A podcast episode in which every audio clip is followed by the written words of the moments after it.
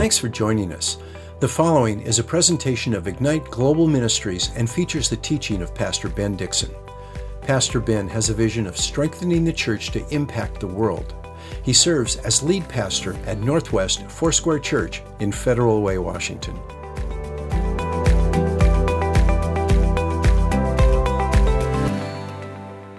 Welcome to the Daily Word. My name is Pastor Steve McConnell. I'm a staff pastor here at Northwest Church, and uh, I just want to welcome you. We're so glad you joined us uh, for today. Today we're going to be going over 1 John chapter 5. So uh, you want to kind of hang on your hat. Here's what I'm going to do today I'm going to really try to get us out of here in 30 minutes. So we have a lot of content to cover in a very short amount of time. I'm going to try to do it thoroughly yet quickly. So uh, and we're going to also do this thing and let the Holy Spirit lead us. So, uh, who knows how far we'll make it through this morning, but uh, I can guarantee you this uh, you'll be blessed. I've been blessed as I've been preparing, and I know that God will touch your heart just as He has touched mine. So, let's pray and open as we get to the reading of the Word. So, Lord, we invite you now. We ask, Holy Spirit, that you would touch our hearts, that you in the reading of the word and hearing your voice lead us this morning, that we would allow you to change the desires of our hearts. God, we would desire for you to change our hearts, that we might align with what you're doing. Not God, you align with us, but us align with you. So may the reading of the word touch our hearts today and transform our minds. In Jesus' name, amen. All right, if you want to get your Bible out, as I said, 1 John chapter 5. And we're going to take this chunks at a time. So I'm going to read a chunk, and then we're going to go over it a little bit and unpack it, and then we'll read another chunk, and so on and so forth as we go through the chapter. So, verse 5 Whoever believes that Jesus is the Christ is born of God. Whoever loves the Father loves the child born of him. So, John previously mentioned being born of God in chapter 2, 3, and 4. So, he's he's really uh, making his point here of being born of God. And here he tells us how one is to be born of God. He says, Whoever believes that Jesus is the Christ, this means believing that Jesus is their Messiah, not just the Messiah. Like a lot of people can view Jesus as the Messiah, but never make him their Messiah. And that's a personal decision that each person must make. You must make Jesus your Messiah. He must be your Savior. And this is part of being born of God, is when we identify Jesus as the Messiah, as the Christ, as the one that was prophesied that would come and redeem humanity. When we make that decision, we make him our Messiah.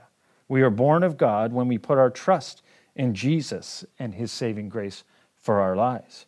Being born of God also has these two effects Number one, it assumed that we will love God because we are born again into his family. So we're going to love God, number one, and it's assumed that we will love others who are born of him, our brothers and sisters in Christ.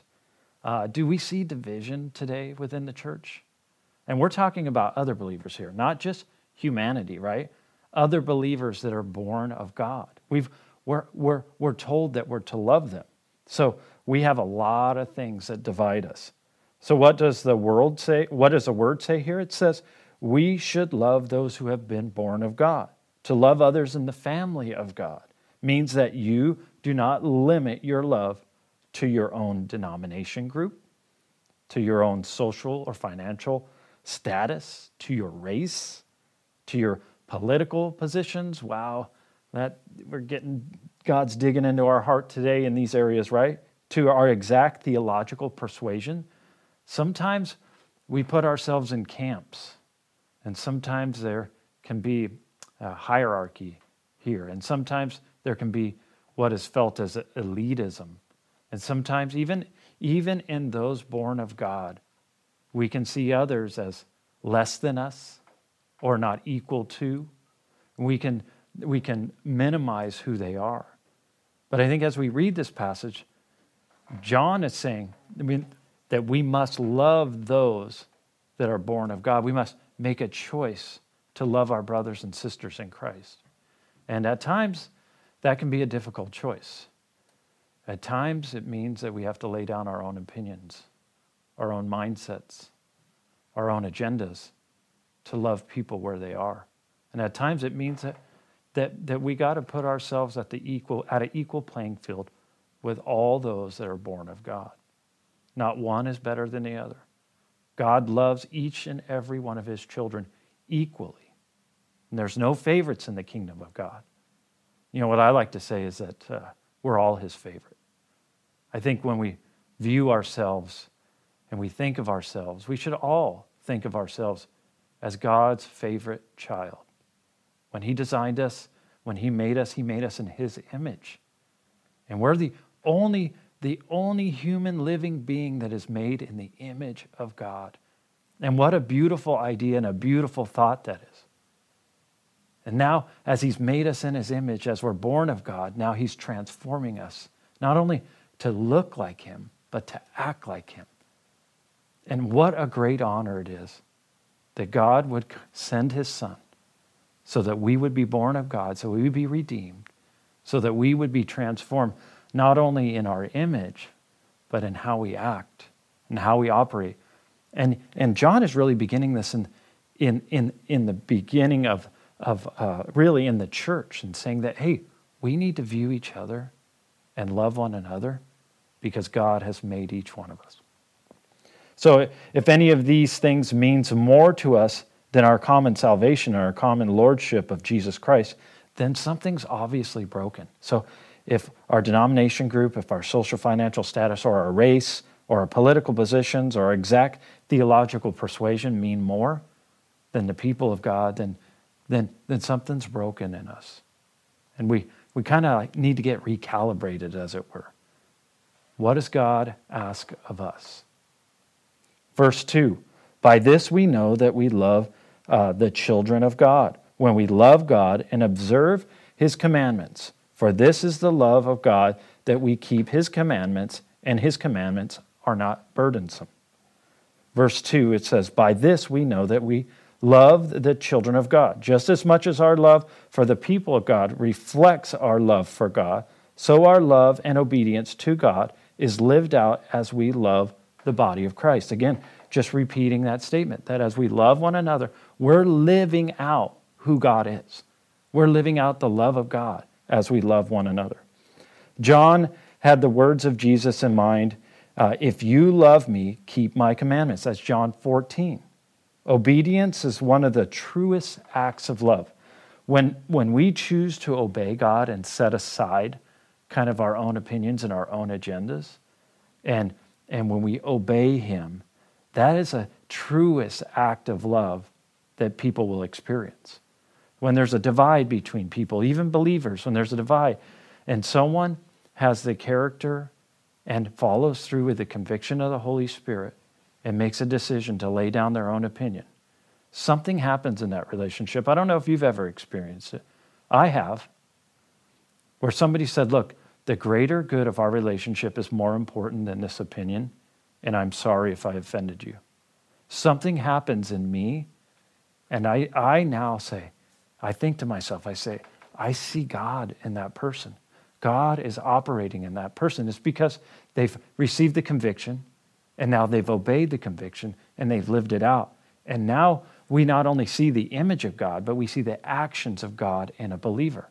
And, and man, there's nothing more um, humbling than being present when someone does something like that. It's very humbling. And it and actually, what ends up happening actually uh, increases your faith as a believer. I don't know if it's ever happened to you, but it has with me, and it's increased my faith. And I thought to myself, man, I need to act more like that. I, I, I desire to have that same heart. And uh, that's what John's telling us today. In verse 3, his commands are not burdensome. God has given us all that we need to live our lives to be fruitful and prosperous for him. Our lives aren't our own, but they are to be lived out under his direction. We can be so easily confused and forget we are made for his purposes. Sometimes it's easy. It's, we get caught up in life in the day to day. And a lot of that is, is really turning back and acknowledging God and seeing what God's already doing and getting on board with that. because God's already on the move. I, I'm, I'm sure you already know this, but if you don't, God is already on the move. He's already got a mission and a plan and a purpose. And it's now up to you and I whether will we get on board with what God's already doing.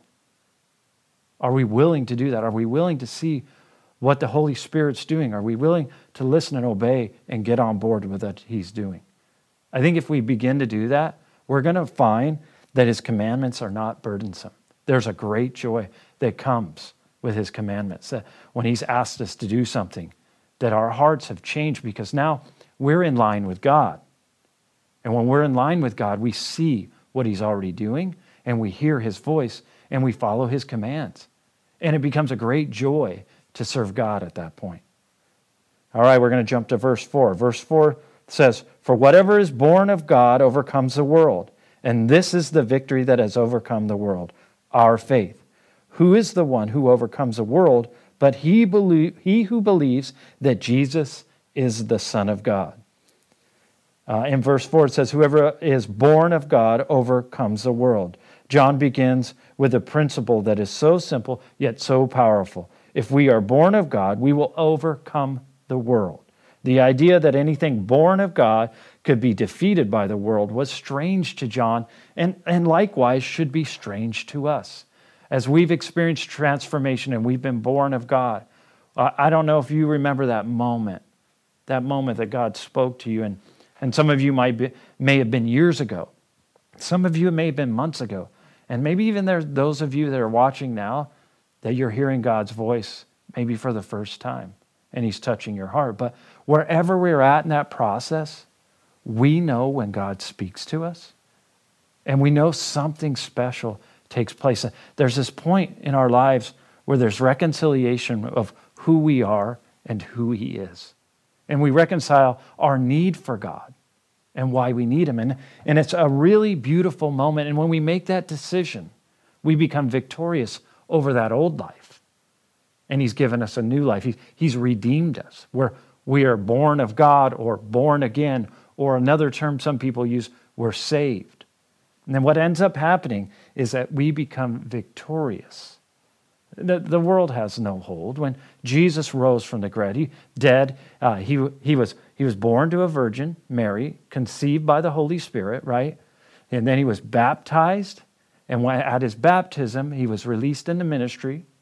And then at his death, he carried our sin and, and everything that we've ever done to the grave. And three days later, he rose from the grave by the power of the Holy Spirit. And when he took that sin, we were redeemed. So, those of us who confess him as Lord and Savior and choose him as our Messiah now are redeemed and we're covered by Jesus. We're, as it were, we're clothed in Jesus. So, no longer does God see our sin, but he sees Jesus' righteousness.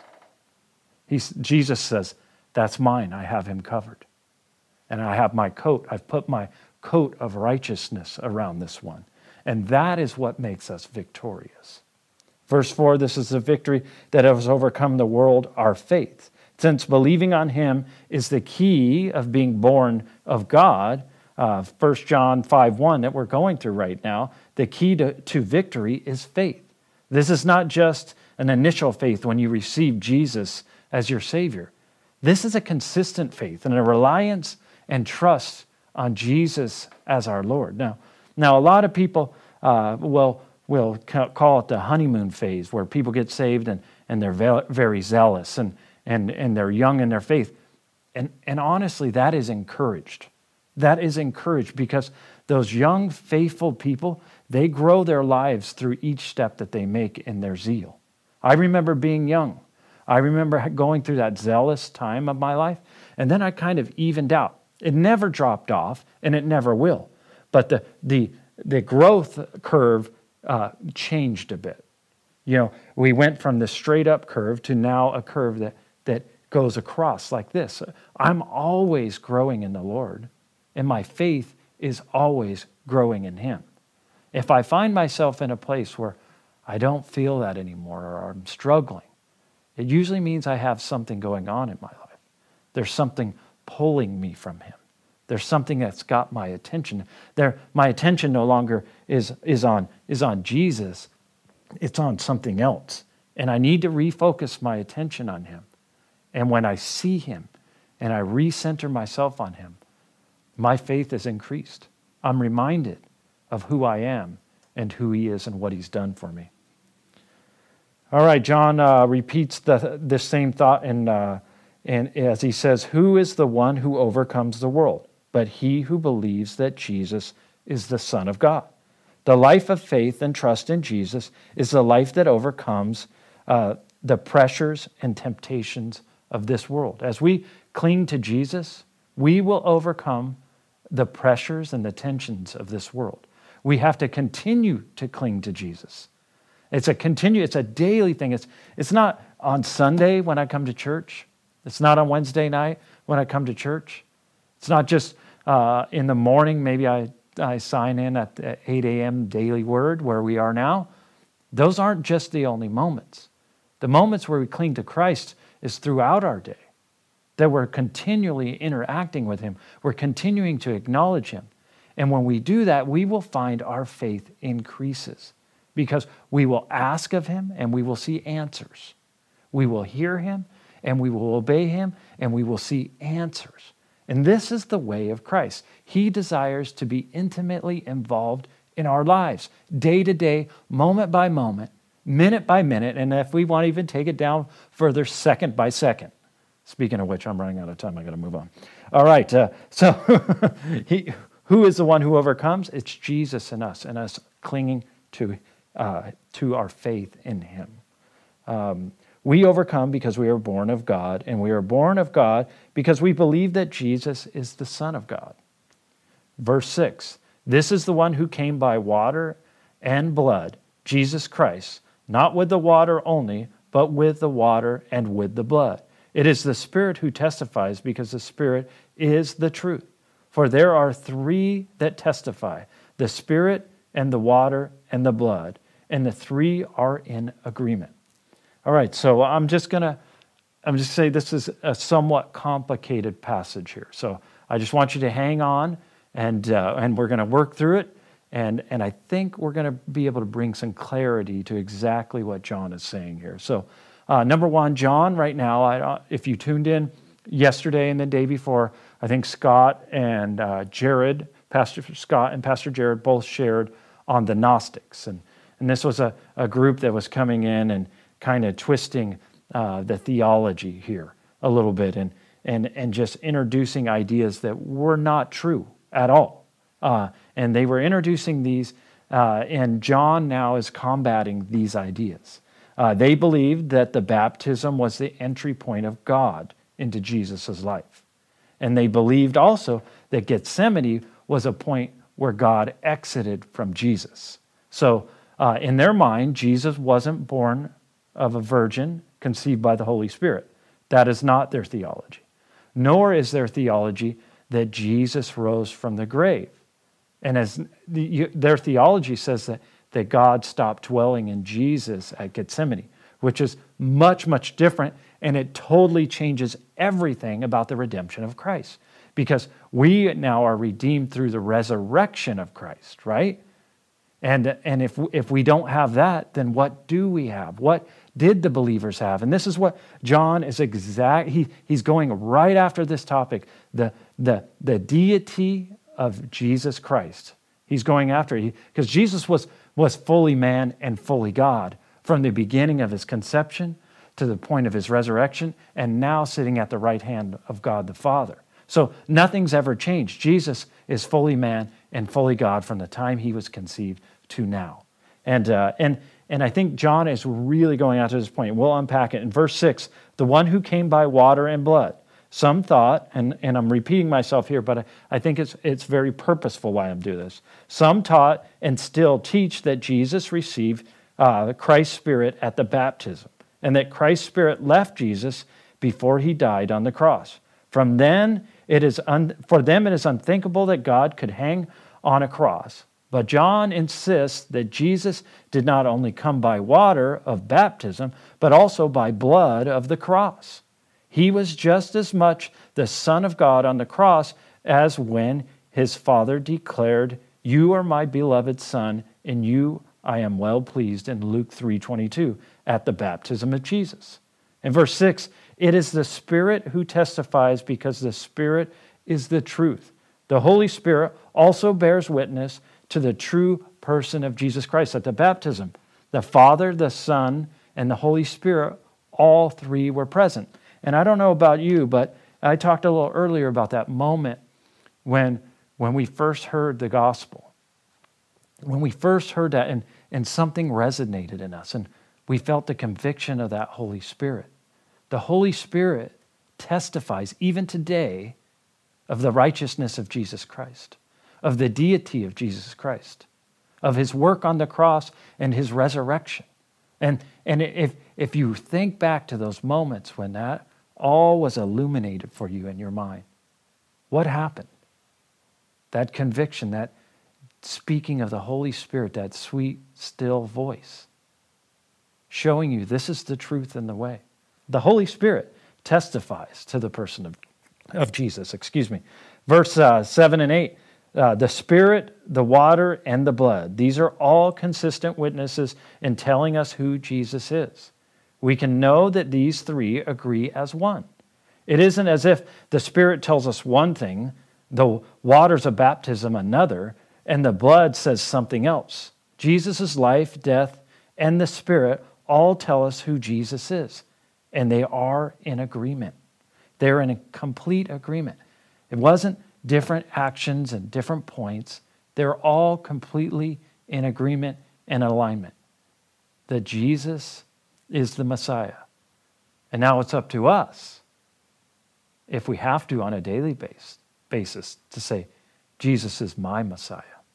And I confess him. And, you know, we all have tough days. We all have bad moments. And, and if it were up to us, you know, on good works, the word tells us not one is righteous, not even one. But it's through Jesus Christ's sacrifice and resurrection that we are made holy in Him. We are in Christ. We are clothed in Him, as I said previously. And isn't that just a beautiful picture to be reminded of this morning? That Jesus has us and He's covered us. Let's read on in verse 9. If we receive the testimony of men, the testimony of God is greater. For the testimony of God is this that he has testified concerning his Son. The one who believes in the Son of God has the testimony in himself. The one who does not believe God has made him a liar, because he has not believed in the testimony that God has given concerning his Son.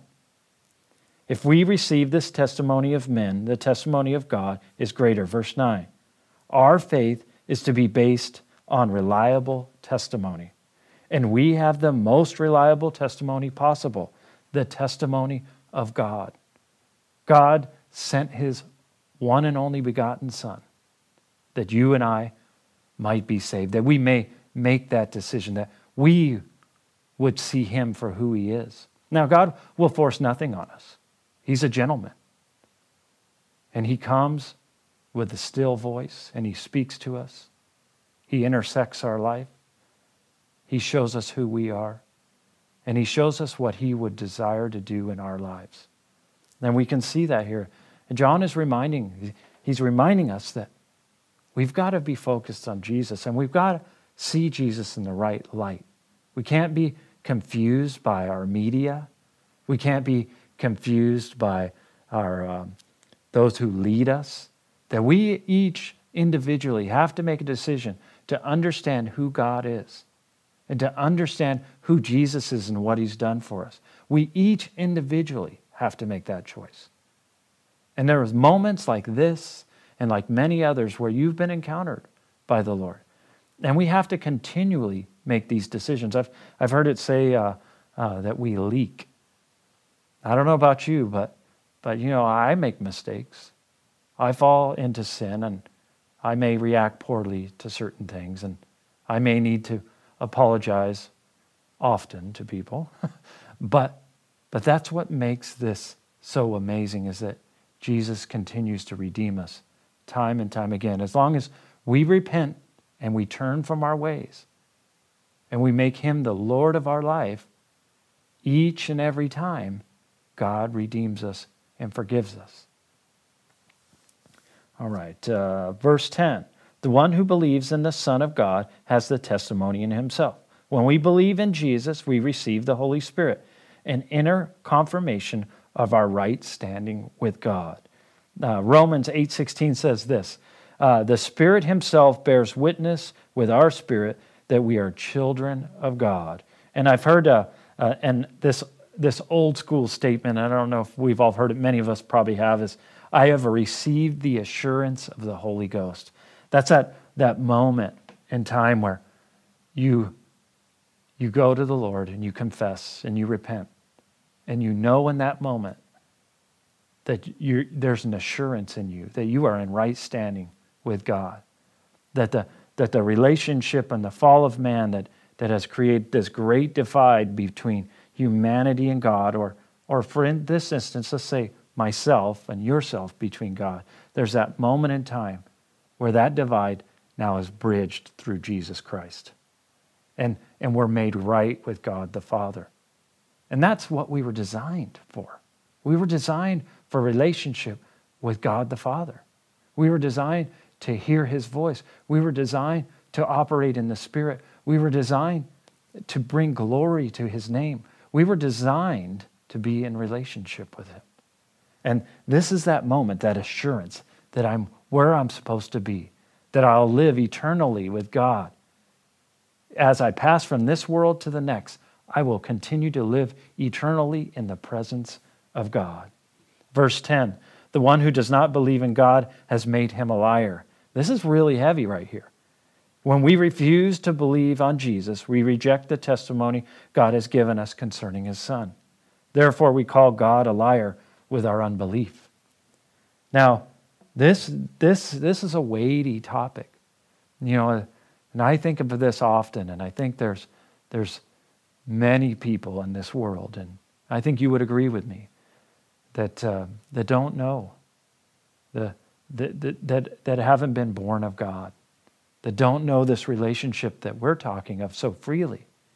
And I know sometimes driving in, I, I see terrible situations, and we live in a society now where the, the rich seem to be getting richer and the poor seem to be getting poorer, and there's this divide between people. And there's the haves and the haves nots. And, and sometimes, uh, you know, people on both sides refuse God. And I know, like, I drive to work and I, you know, I drive home, I, I do, I interact with people. As a matter of fact, I had a, a beautiful interaction this last week of, I feel like the Holy Spirit was using me uh, to, to, to bring truth into this person's life. And I saw the lights go on. I saw it in their eyes. Something happened. There had been unbelief and a resistance to God, and something happened. And this weighty scripture right here reminds me that I need to evangelize. It reminds me, as being born of God, that I have a responsibility. I have a responsibility to share the gospel, to make sure every person that I know or I come in contact receives a touch from God, whether it be through my words, my actions, or just my personality. How about when I walk in a room that I would be so immersed in the presence of God that it would be tangible to other people? That is my prayer, prayer is that no one would make him a liar and no one would refuse him. This is a weighty scripture. And our hearts as a church and as a body of Christ is to see every person come to the saving grace of Jesus Christ. Verse 11 And the testimony is this that God has given us eternal life, and this life is in his Son. He who has the Son has the life. He who does not have the Son of God does not have the life. These things I have written to you who believe in the name of the Son of God, so that you may know that you have eternal life. In the previous verse, uh, we were just told how, how what a serious matter of receiving the testimony of God is. Now, John tells us what the testimony is that God has given us eternal life, that, that God has redeemed us. He's He's brought us back into the kingdom of God through Jesus Christ. And this life is in his Son. Eternal life is a gift from God received in Jesus Christ. We can only know this if our salvation rests on Jesus and not our own performance. And, and that's where a lot of us can get caught up, to be honest with you. We believe that works or doing this or doing that. And it's not about works, it's about the grace of Jesus Christ and us continuing to reconcile ourselves back to Him, to listen, to let Him transform our thinking. Uh, you know, I think about this a lot. I think that the things that I did when I was first saved, if, if I did them now, I would think they were ridiculous. But the thing is, with God, I was in a process. He was transforming me, He was changing me. And I got caught up into that process, and, and I continued to stay in that process. And God continued to work on my heart, and He continued to change me. And I guess, you know, it seems like my time is about up. I'm looking at the clock here, and I said well, I'd go 30 minutes, and, and I'm going to stay to my word, but I, I want to leave you with this note. I want to challenge you to put yourself in a position where you repent often, you reconcile your heart to Him, and you allow Him to transform your thinking. You allow Him to transform the way you view the world. You would say, God, bring me into alignment to where you are. Jesus, show me where the Holy Spirit's already at work so that I can join Him. And that is my prayer for you today that we would join God in the great work He's already doing, and we would seek to find what it is He's after. Let's pray. Lord, we thank you for this word from John this morning. We thank you, God, that you're a God that is chastening us and coming after us. Jesus, we thank you for the work on the cross that you've done for us. First of all, that you came to be fully man and fully God. You were conceived in the, the Virgin Mary. That you, that you died on the cross and you took on the sins of the world. The power of the Holy Ghost rose you from the grave. That same power now is at work in us. And so, God, I pray today that you would speak to each one of us. What is it that you're doing that you want us to get on board with? What is it that we need to change? Is there a conviction you've been speaking to us that we need to repent of? Is there obedience that needs to be lived out because your Holy Spirit has said something to us? So, Lord, we ask for the courage today that you would change our hearts, that you would conform us to your likeness. In Jesus' name, amen.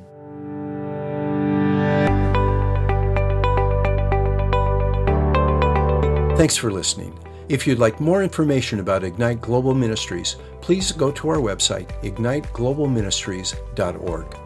While there, check out our Immersion Discipleship School and the books Pastor Ben has written.